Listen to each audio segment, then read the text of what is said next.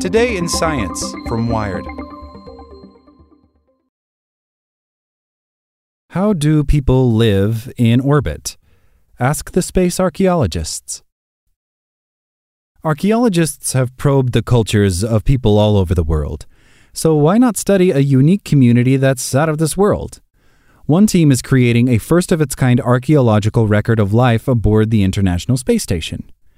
The new project, called the Sampling Quadrangle Assemblages Research Experiment, or SQUARE, involves hundreds of photos taken by astronauts throughout the living and workspaces of the ISS. People have continuously occupied the space station for decades, and the launch of its initial modules in the late 1990s coincided with the rise of digital photography. That meant that astronauts were no longer limited by film canisters when documenting life in space, and that space archaeologists, yes, that's a thing, no longer had to merely speculate about it from afar. But this is the first time archaeologists have coordinated that photography so they could analyze it. The square photos, shot over 60 days last year, show everything from anti gravity hacks to food treats enjoyed by astronauts. Justin Walsh, an archaeologist at Chapman University and the University of Southern California in Los Angeles, thinks that images like these are tremendously useful for social science researchers who want to know how people use the limited tools and material comforts available to them in space. If we could just capture the information into a database, get the people, places, and objects that are in the photos, then we could actually start to trace out the patterns of behavior there and the associations between people and things, says Walsh who presented the team's preliminary findings at the Society for American Archaeology conference in Portland, Oregon. Walsh co leads Square with Alice Gorman, an archaeologist at Flinders University in Australia. The main thing she wants to learn, she says, is what are the social consequences of a small, isolated society so separated from Earth? What kinds of human behavior do you have if you strip away something as fundamental as gravity? Contemporary archaeology involves inferring people's social world from the physical objects and built spaces they use, which offer insights into people's daily lives that they might not even be aware of.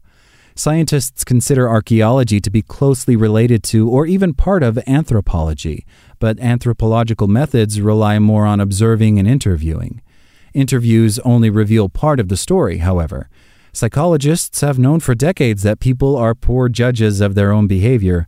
Memory can be biased, and eyewitness accounts can be inaccurate. We're interested in stuff people don't remember or even register when they're describing what they do in their life, Gorman says.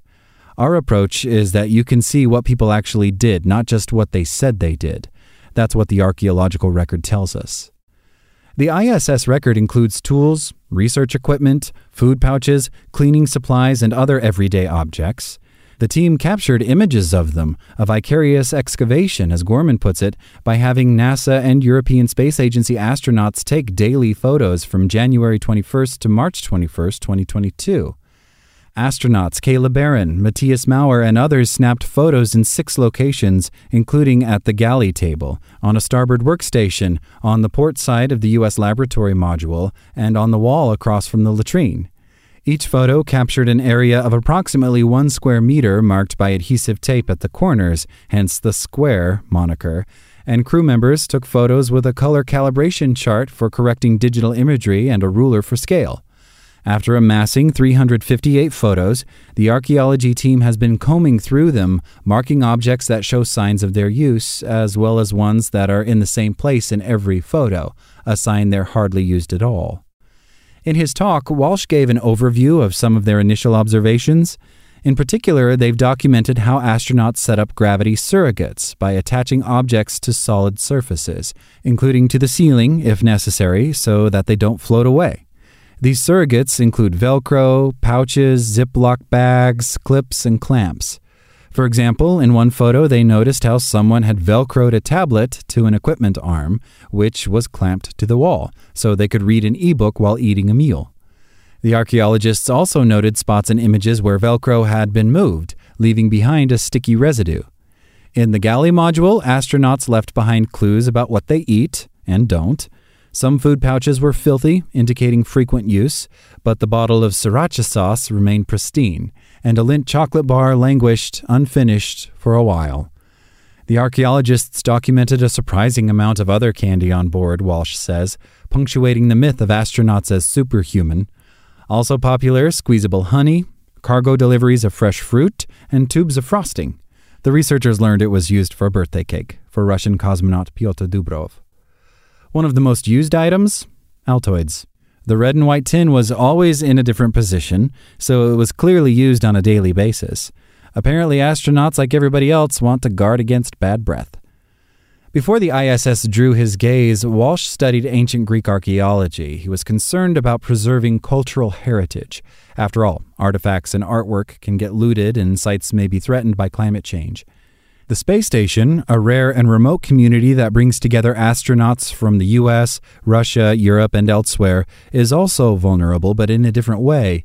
It shares an orbit with space junk, hurtling by at 17,000 miles per hour, and its lifespan is limited.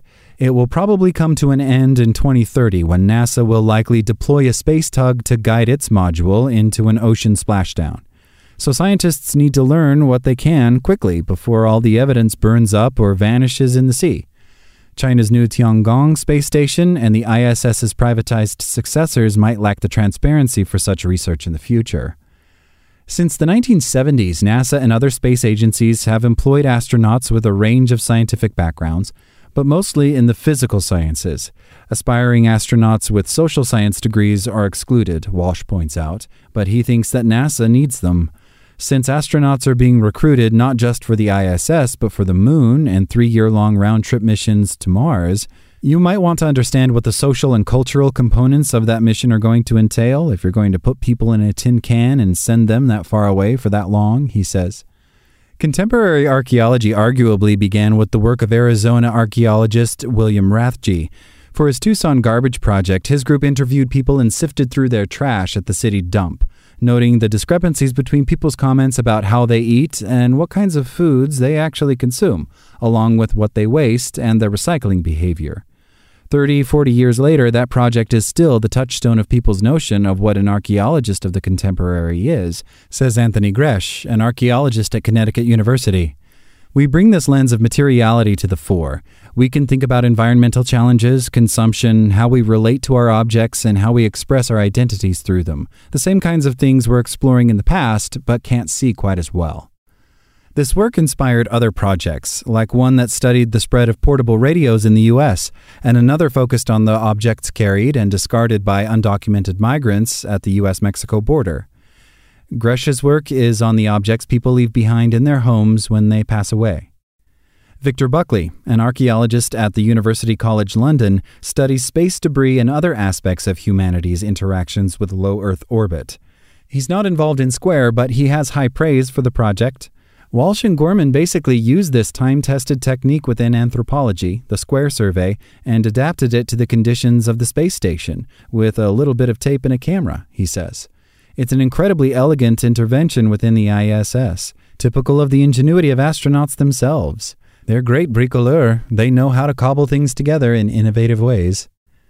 The Square project has drawn so much attention that Walsh and Gorman put together a consulting firm last fall called Brick Moon Inc. Through that, they'll advise private space companies like Blue Origin and Axiom, which are angling for investment from NASA and private funders to build the next generation of space stations. Much has changed since the ISS came together, so the designers of new habitats want to learn how to make them more productive and more comfortable. Fred Scharmen, a space architecture designer and researcher, is collaborating with the pair on Brick Moon. It must have been challenging trying to design the ISS for decades of habitation, he says, and now one can see how it has aged and been used. The next challenge, he says, is to imagine a cutting edge, versatile successor to the ISS and how it could be made to suit the social and cultural life of its inhabitants. It's envisioning the future, he says. It's almost a science fiction ask. What are people going to do with this 30 years from now? Like what you learned? Subscribe everywhere you listen to podcasts and get more science news at wired.com/science.